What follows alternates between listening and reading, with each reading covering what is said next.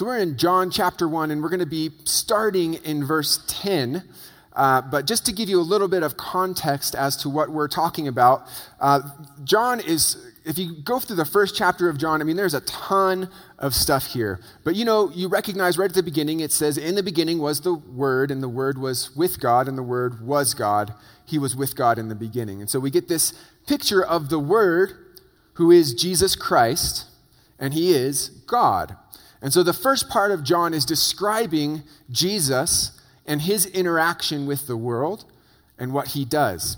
And so it starts off with the Word was with God and the Word was God. And then it moves on and starts to talk about Jesus being the light, that he is the light that shines in the darkness, and that his light brings life to all who would trust in him.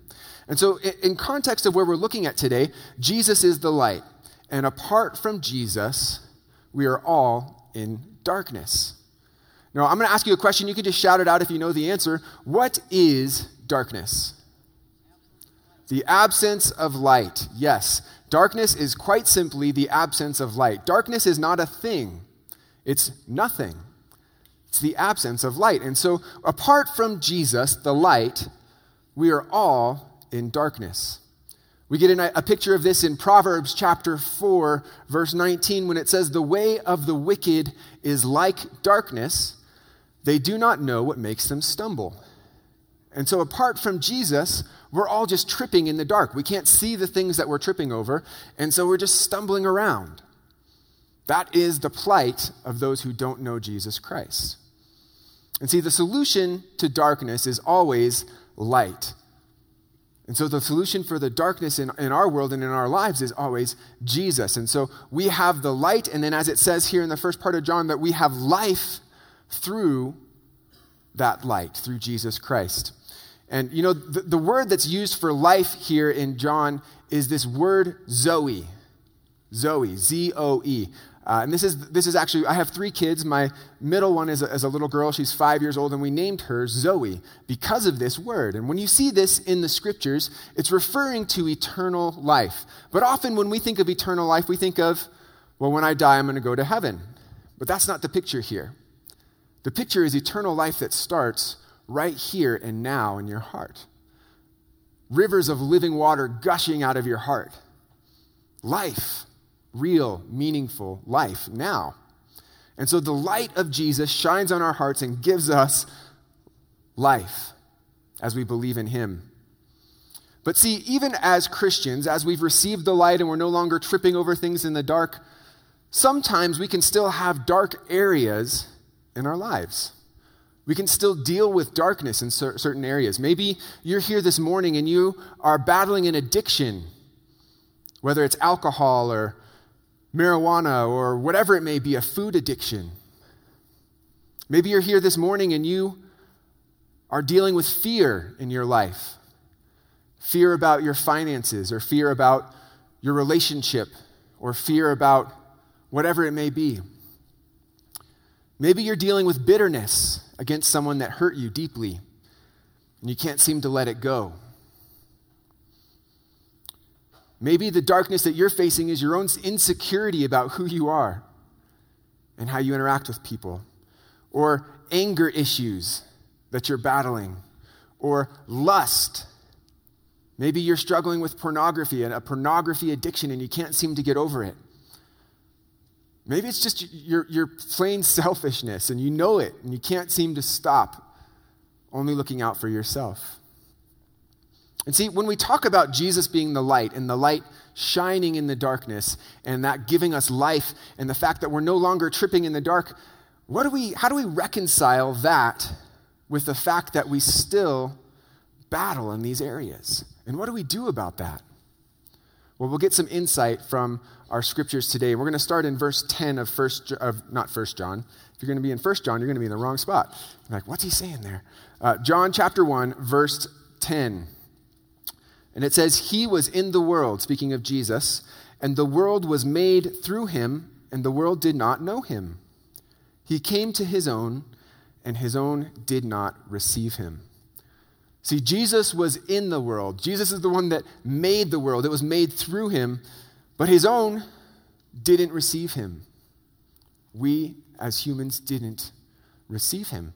We were in the darkness and didn't recognize the light. You see, all of creation acknowledged Jesus.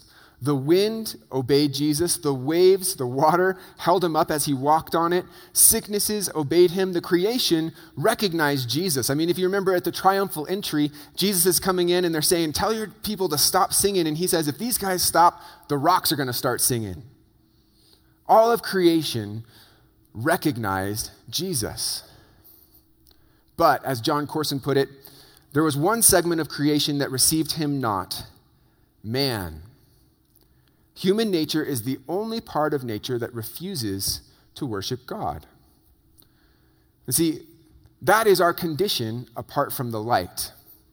Apart from the light, we're in darkness. We have no light. The light that comes, that, that life, we don't have it. And we can't recognize who Jesus is and what he's doing. And so the world being dark and not, not recognizing who Jesus is, man, that's dwelling in death because the light brings life, and without the life, we are dead. This is where you and I were before Jesus in darkness, in death. And see, I think sometimes as Christians, we can kind of get the wrong idea about those who are lost. It's like we're trying to save them from eternal death in the end. And yes, that's the, that's the truth. But the reality is, is those people are dead already. Apart from Jesus, we are dead in our sins. We see this in Ephesians chapter 2, verse 1 and 2 in the ESV. It says, And you were dead in trespasses and sins in which you once walked, following the course of this world, following the prince of the power of the air, the spirit that is now at work in the sons of disobedience. See, you were dead apart from Jesus. Your sins and your trespasses have rendered you dead spiritually. Now, I think it's interesting that he uses two words there. He uses the word sins and then he uses the word trespasses. Why do you think he's using two different words? Um, well, there, there's a reason for this. The first word that he uses, sins, is a word that we all recognize. We think of our sin, right? And you may have heard uh, it said that the, the, the English word for sin is actually an archery term. Have you heard that before?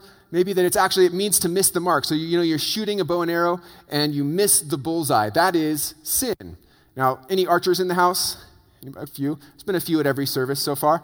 I, I am an amateur, and I say that with a big capital A, archer. And uh, let me tell you, I sin a lot when I'm shooting a bow and arrow. Missing the mark. Missing the mark. That's the idea. You're missing the bullseye. You're off course. It's like you're trying for the right thing, but you miss it, not making the goal that you have. That's the idea behind sin. Romans chapter 3 verse 23 says for all have sinned and fall short of the glory of God. See, we've all sinned, we've all missed the mark. We've not lived up to what we were created for. We've missed it. But see, that's not the only thing that we've done. This is where people say, well, yeah, if nobody's perfect, I mean, of course, nobody's perfect, and so nobody can be perfect except for Jesus. And so, yeah, we've all sinned, we've all missed the mark. But not only have we sinned, we've also trespassed. Sins and trespasses. We've not only sinned, we've not only missed the mark, we've also trespassed. Trespassing is a willful disobedience. It's seeing the line that's there and it's stepping across it willfully, saying, I see that that is the line where I should stop, and I'm going to keep going anyways. So we've all sinned and we've all trespassed. Now, when I was in my uh, early 20s, I was a part of this church plant, and it was, a, it was a small church plant, and the pastor organized a men's camping trip. And we went up and we went camping in the woods, which was a, a great time. There was only about six of us that were there, and we were playing paintball. Uh, and paintball can be fun, especially you get on a, you know, a bunch of guys in the woods and they're shooting each other with paintballs. It's a lot of fun. But the pastor uh, had this kind of harebrained, crazy idea. And I still don't know what he was thinking to this day. I'm like, I don't, this is like bad idea, especially from church leadership. But he's like, oh, I know there's this place not far from here. It's an old, abandoned mining town. It's a ghost town called Gilman.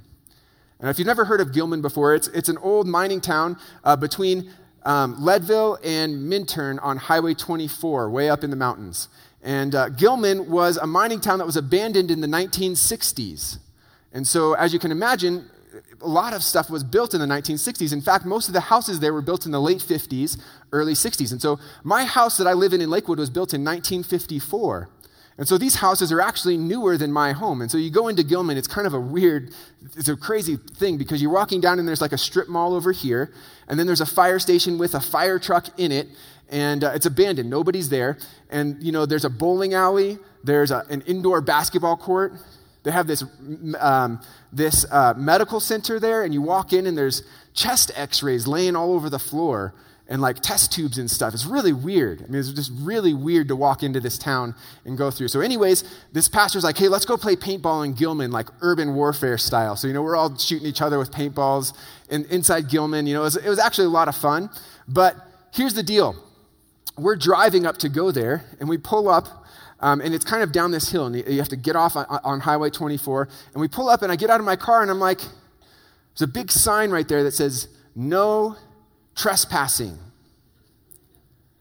And I'm just thinking, okay, this is probably not a good idea, right? And the pastor's, he's like, he's like, oh, don't worry about it. Let's just park down the street so no one knows we're here. we'll just sneak in and we'll play. And of course, oh, I'm following the pastor's lead, so all right, well, I guess we'll go in. So we went in and we played paintball and we had a great time and we got out and we didn't get caught. But imagine if we did. Imagine the news headlines the next day church, church group gets busted on trespassing and vandalism charges, right? that would look good, right? I still don't know what he was thinking. I'm like, what, what were you thinking? Looking back, I'm like, there's no way. There's no way we'd be doing that. But that's the idea. You see the line, you see the sign, and you say, I'm going to step across that line anyways. We've all done that. We've all sinned, we've all trespassed. And our sins and our trespasses, as it says in Ephesians where we just were, have rendered us dead. Dead. Obviously, not physically dead, but spiritually dead. See, as humans, we are physical and spiritual beings, but every human that's been born since Adam, aside from Jesus Christ, has been born spiritually dead. Before we are made alive by Christ, we are quite literally the walking dead. A bunch of spiritual zombies walking around. No life. Now, maybe some of you are here today and that describes you. You haven't put your trust in Jesus to be forgiven for your sin, to be given that new life. Maybe that's where you're at. You, you are that spiritual zombie. You are tripping in the darkness and you're not knowing what you're stumbling over, and you haven't received the light of Jesus and the life of Jesus. But for the rest of us, maybe you are in the light. Maybe you have received the life that comes from Jesus. Maybe you can see the things that are in front of you, and yet for some reason, you still have areas in your life that are in the darkness. You still have areas in your life that you're unwilling to give over to the Lord, and you're walking in the dark. You're feeling enslaved by your addiction or by your fear. You're feeling overcome by your bitterness towards that person that hurt you. You're feeling overwhelmed by your insecurities and your self hatred. You get overwhelmed by your anger issues, or you feel like you can't control your lust or your pornography addiction, walking in selfishness as a believer. Well, wherever you're at today, whether you have not put your trust in Jesus Christ or whether you have and you're still walking in the dark, God has an incredible promise for you today, and we see it here in the next couple verses in John chapter 1 verse 12. And it says, "But as many as received him, to them he gave the right to become children of God." to those who believe in his name, who were born not of blood, nor of the will of the flesh, nor of the will of man, but of God. But to as many as received him, to as many as have put faith in him, to as many as have accepted him, he gave the right to become children of God. Now, of course, we get this in a positional standpoint. We're like, yeah, God adopted us as his child. But see, this isn't just positional, this is practical. You are a child of God. I love when we see the word but in Scripture. Right there, that sentence starts with but. Whenever you see but, almost all the time it's followed by something really good. Especially when you see the phrase, but God. But God. I love that phrase. You can apply that to any situation in life. It's like, man, I'm just feeling overwhelmed by all that's going on in my life right now. But God is good. And I can trust him through it. Or, man, I, this person is just, they're, they're, they're treating me horribly. I don't understand what's going on. I don't understand why they're doing that. But God is good, and I'm going to trust him in the face of that. So it says, But to as many as received him, he gave the right to become children of God. And so we were dead, we were walking in sin, but as we receive him, he's given us the right to become his kids. Now, I want you to think about this for a second because we can like hear these terms in Christianity and they kind of become trite to us. They kind of become normal to us. And, and you really need to grasp what this is saying.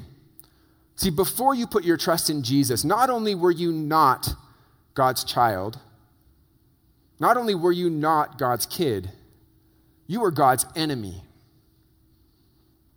Scripture says that before Christ, we are enemies of God. And so you were dead spiritually. Yes, you were tripping in the dark, but you are also an enemy of God by your actions. Your actions spit in the face of God. And so you need to picture that. Like, not only did God, it's not like God went to, to uh, you know, an orphanage and saw a bunch of kids that he thought were kind of cute and said, hey, you guys are awesome. Let's, let's make a big happy family together. That's not the picture. The picture is rebels fighting against everything that God is doing and God saying, Not only do I forgive you, I'm going to invite you into my family. I'm going to make you my child. You're mine. We get a picture of this in Ephesians chapter 2, verse 4 through 7. And it says, But God, there's that phrase again, who is rich in mercy, because of his great love with which he loved us, even when we were dead in trespasses made us alive together in Christ. By grace you have been saved, and raised us up together and made us sit together in the heavenly places in Christ Jesus, that in the ages to come he might show the exceeding riches of his grace in kindness toward us in Christ Jesus. Now, I want you to look at this section right here, Ephesians 2 4 through 7. You can look at it later if you want, but it says, But God who is rich in mercy. Listen to all the descriptors in this section because of his great love with which he loved us, even when we were dead in trespasses. So, not just sins like missing the mark, but actually like crossing the line, willful disobedience. Even when we were dead in our willful disobedience, he made us alive together with Christ because of his love. That in the ages to come, he might show the exceeding riches of his love toward us in Christ Jesus man, God's like lavishing his love and his grace upon his enemies, right? We hear Jesus says, Love your enemies. That's exactly what he did. We were his enemies. And he said, I love you so much that I'm going to invite you into my family and I'm going to adopt you as my kid. And see, as you receive him and as you become a child of God, he adopts you into his family and the person that you were before no longer exists. You're a new person. 2 Corinthians 5:17 says this, "Therefore if anyone is in Christ, meaning if you've received him, just like we're talking about here, to as many as have received him who are his children, if you are if anyone is in Christ, he is a new creation. Old things have passed away; behold all things have become new." The old stuff has passed away, it's died. The old stuff was put to death with Jesus on the cross. It's gone. That means that they're dead. They're dead to you. Your addictions have passed away. Your fears have passed away. Your bitterness towards that person has passed away. Your insecurity about who you are has passed away because you find yourself and your identity in Jesus Christ. Your anger issues have passed away. Your lust has passed away. Your pornography addiction has passed away. Your greed has passed away. Your selfishness has passed away. Your failure has passed away. It's dead and it's gone. You're a new creation in Christ Jesus. All things have become new all that stuff's dead and you don't have to carry it anymore. And we might know that in our head, but for some reason, as Christians, we can still go back to those things. We're walking in the light, we can see it there, and it's like, oh, I cannot seem to get away. And we walk in darkness. Whether it's any of that stuff. And I want to give you, I want to give you just kind of a little bit of a physical illustration because I think sometimes for me it helps me to see something like lived out or acted out to actually visualize it, not just to hear words. And so um, i brought this chain with me. Okay, and so this, this chain symbolizes your sin, your trespass. It symbolizes your bitterness, your anger, your hatred, your lust, your addiction, Everything, any of that stuff, the darkness that you have in your life. Before Jesus Christ, this is you. You are chained. You're a slave to sin. You're a slave to the law. You're dead, and you're an enemy of God. As you receive Him, as it says there in John, He adopts you into His family. He broke the chains on the cross, and you no longer have to carry them. He casts the chains aside. You put your faith in Jesus, and it says that your sins have been cast as far from you as the east is from the west. I don't believe that that's just positionally and, forgiveness. I think that's practically. Now, if, don't get me wrong, I'm not saying that you can walk in sinless perfection the rest of your life. Of course, we're going to mess up. Of course, we're going to sin. Of course, we're going to still trespass. But if you are walking in a habit of sin in your life, if you're walking in a habit of bitterness in your life, if you're walking in a habit of fear in your life, if you're walking in a habit of addiction in your life, you are missing what God did for you. You're missing what He wants to do. And this is what you're doing. He's cast your chains as far from you as you can imagine, He's set you free. And this is what you're doing. You're saying, God, I can't seem to get away from this thing and you're picking it up and carrying it around. And you're like, God, I can't seem to get rid of these chains. And he's like, I already took them away from you. And then maybe he gets them away from you again, and then you're like, okay, oh, I'm free. And then you're like, God, I can't seem to get away from these chains. It's like a magnet drawing you to it. And you keep going back and you keep going back, and you're the one putting yourself back in slavery. And it's like you're crying out, God, deliver me from this. And he's saying, just stop picking them up. I took them away a long time ago. You don't have to do that anymore. You don't have to carry it anymore. You don't have to walk in that anymore. Cast it aside and receive the life that I've given you. Maybe a, another way to illustrate it would be this um, there was a, a farmer who walked out of his house one day and he saw in his field there was an eagle laying on the ground, flapping around. He's like, oh man, that's weird. I wonder what happened. So he goes over to the eagle and he sees that its wing is broken. And so he, he grabs the eagle and holds it up against his chest so it'll stop flapping. He takes it into his house and he pulls it out and he binds up the wing that's broken to help the eagle heal. And he's trying to nurse the eagle back to health and he's feeding it and he's caring for it. And, you know, um, after a day or so, he realizes, you know, this bird really should have some fresh air. And so I'm going to I'm going to take it outside. And so, but he's like, I can't just set it outside because it'll just run off. And so he goes outside and he sets up a pole in the middle of the yard. And he attaches a chain to the pole. And then he attaches the end of that chain to the eagle's leg. And so the eagle, you know, he gets some fresh air, he puts him outside, and the eagle just kind of walks around the pole.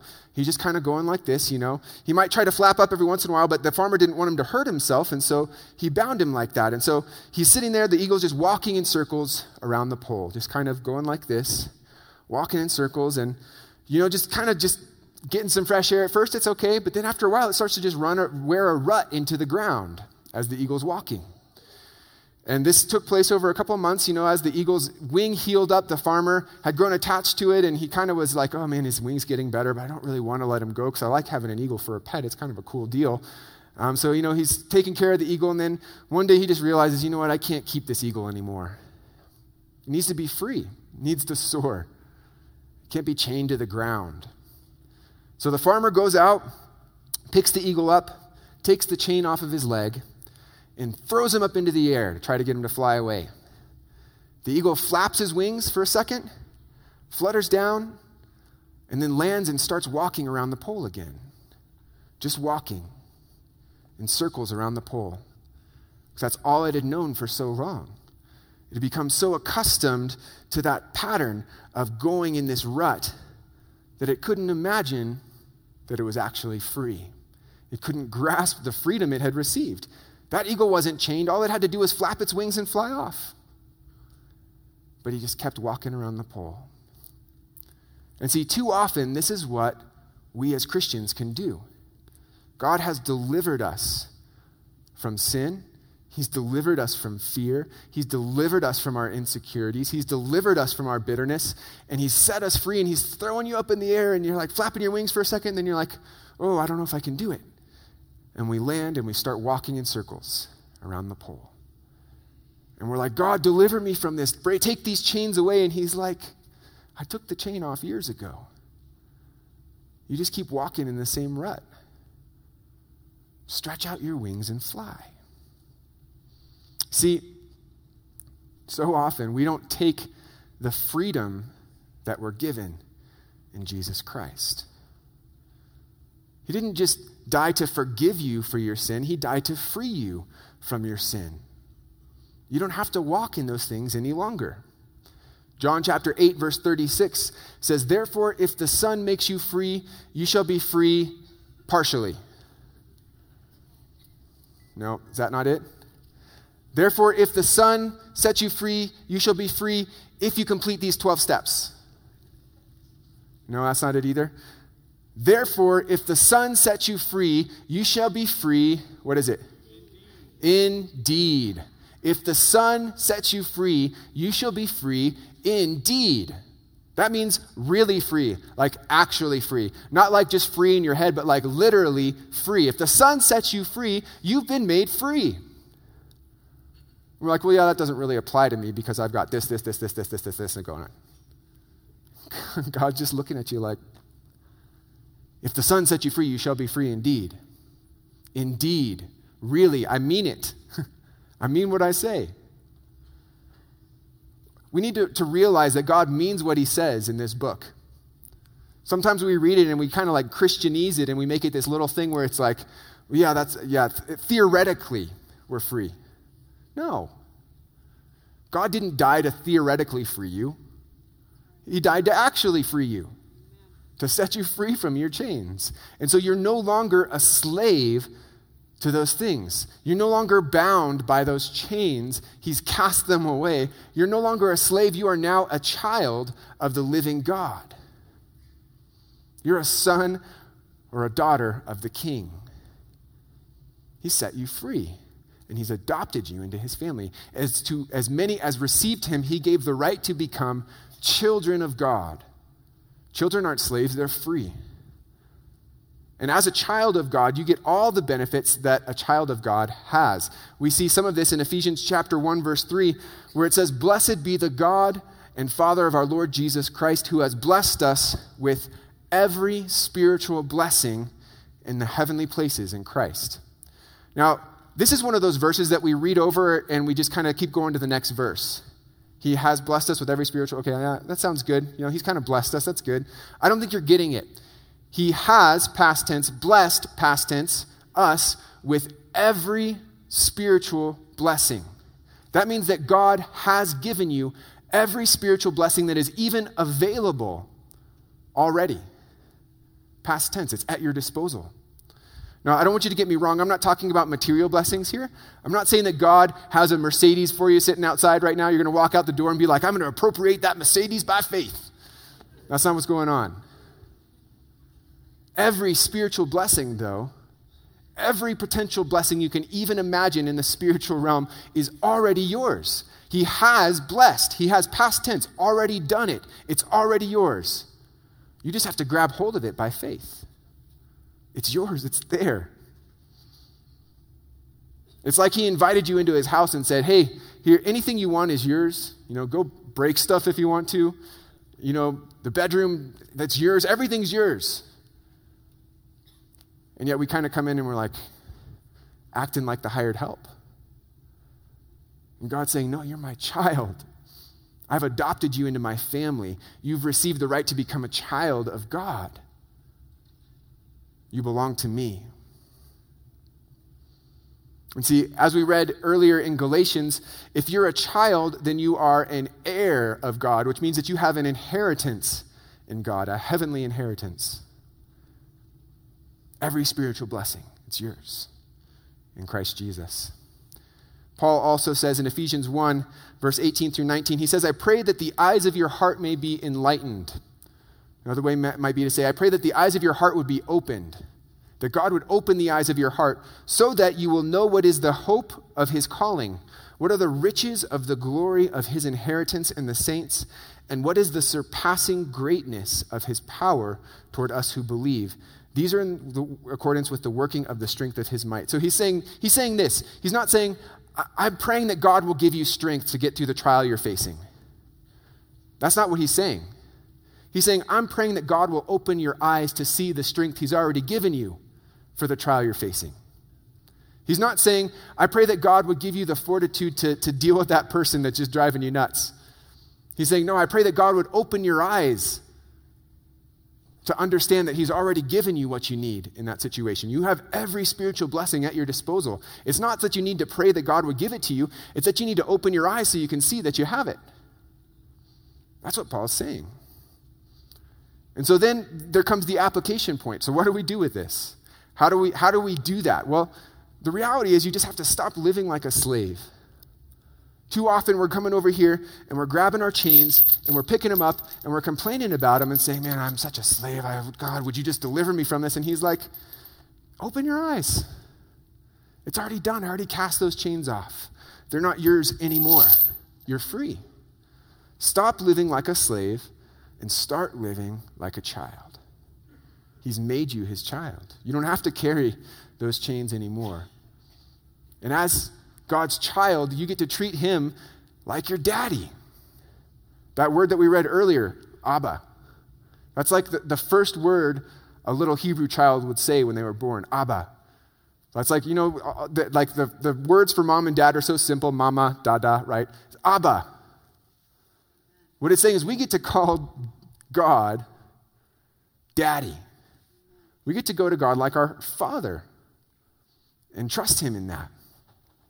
In Romans chapter 8, verse 15 through 16, it says, For you did not receive the spirit of slavery to fall back into fear, but you have received the spirit of adoption as sons, by whom we cry, Abba, Father. The Spirit Himself bears witness with our spirit that we are children of God. So, what He's saying is, hey, you didn't receive the Holy Spirit leading you into slavery, like fear. God didn't send Jesus to, to, to, to tie a yoke of slavery to you and cause you to be in fear. No, you received the spirit of adoption as sons and daughters of the King. And by that spirit, we can sit in the presence of God and say, Daddy. Look up at our Heavenly Father, knowing that He's given us full run of the house. It's like when I was in high school, you know, whenever somebody's parents would go away, it was like trouble time, right? It's like party time at their house. I was a troublemaker in high school. Some of you probably were too. It's like my friend's parents are out of town. Oh, we're going over there, right? Full run of the house. But as a believer in Jesus Christ, we get full run of God's house. We have full access to everything. And it's good.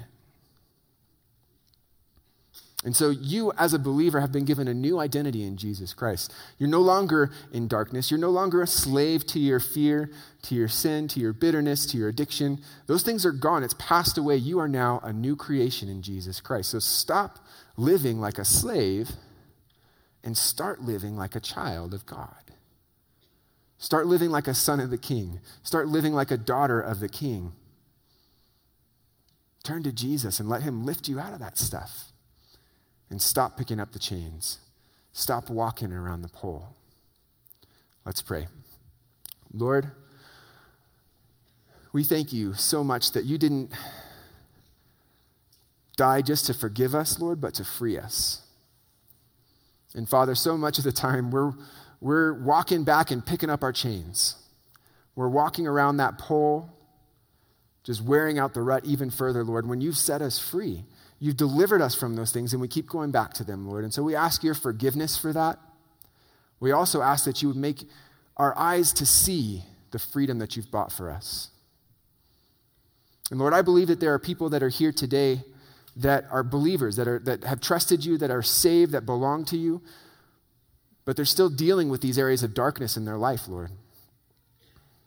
I believe that there are people that are here today that are dealing with addiction, whether it's to alcohol or to drugs or to food.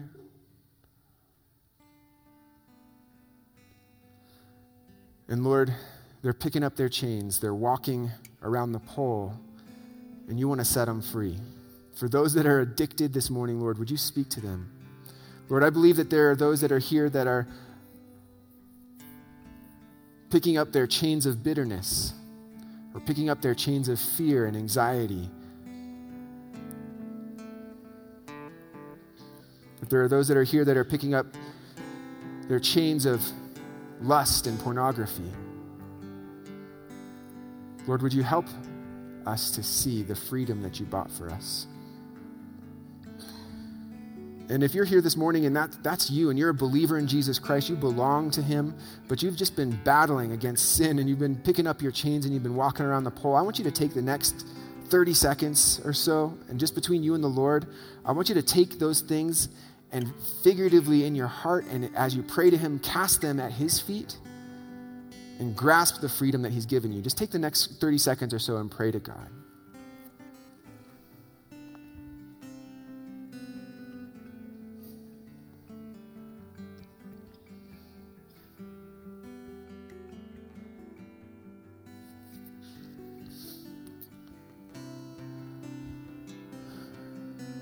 Lord, we thank you for the, the promise that we've received that if the Son sets you free, you are free indeed, Lord, that you've for, forgiven us and you've freed us from those chains that bind us. Lord, now I pray for those that are here that have never put their trust in you. I believe that there are those that are here today that have never received your gift of forgiveness, Lord. They're walking in the dark. They're not part of your family, Lord. In fact, if anything, they're an enemy of you. Lord, for those that are here today that that applies to, would you just draw them right now by your Holy Spirit? Would you speak to their hearts? Would you reveal to them the depths of love that you have for them?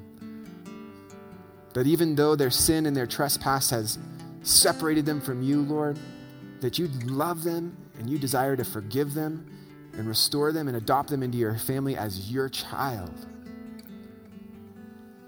And if you're here today and you've never put your trust in Jesus Christ to be forgiven for your sins, to be set free from your sins, if you've never placed your faith in Jesus, I want to give you an opportunity to do that. And see, God loves you. Even though you're walking in darkness, even though you're under those chains of sin, He loves you. And He died so that He could free you for those, from those and forgive you and give you eternal life. Jesus took your sin upon the cross. He took the penalty for your sin, which is death, and died in your place. And so if you're here today and you'd like to put your trust in Jesus, you'd like to be to know that you belong to God, that you are part of his family, that you're forgiven for your sin, that you're set free, you're a new creation and you're a child of God, would you just stick your hand up in the air and I want to pray with you if that's you this morning? So I see those hands. See that hand over there. Anybody else? Awesome. Awesome. See you in the back of the room. Awesome. Anybody else want to put your faith in Jesus Christ this morning to be adopted into the family of God? Awesome. See that hand too. All right, if that's you, for those of you who raised your hands, I'm going to I'm going to give you an opportunity to express your trust in Jesus. And I want to make clear it's not saying some prayer that saves you. It's what Jesus did on the cross that saves you and your faith placed in what he did. But I'm going to give you some words that you can use to put your trust in him because I feel like sometimes saying words helps us kind of put legs to our, our faith and our beliefs. And so I want you to just re- repeat after me. Say, Lord, thank you for loving me. Thank you for dying on the cross for my sin. I pray that you would forgive me. Would you set me free? I want to turn away from my sin and follow you. I don't want to be a slave. I want to be your child. Please make me yours. I believe in what you've done for me, and I trust you. In Jesus' name, amen.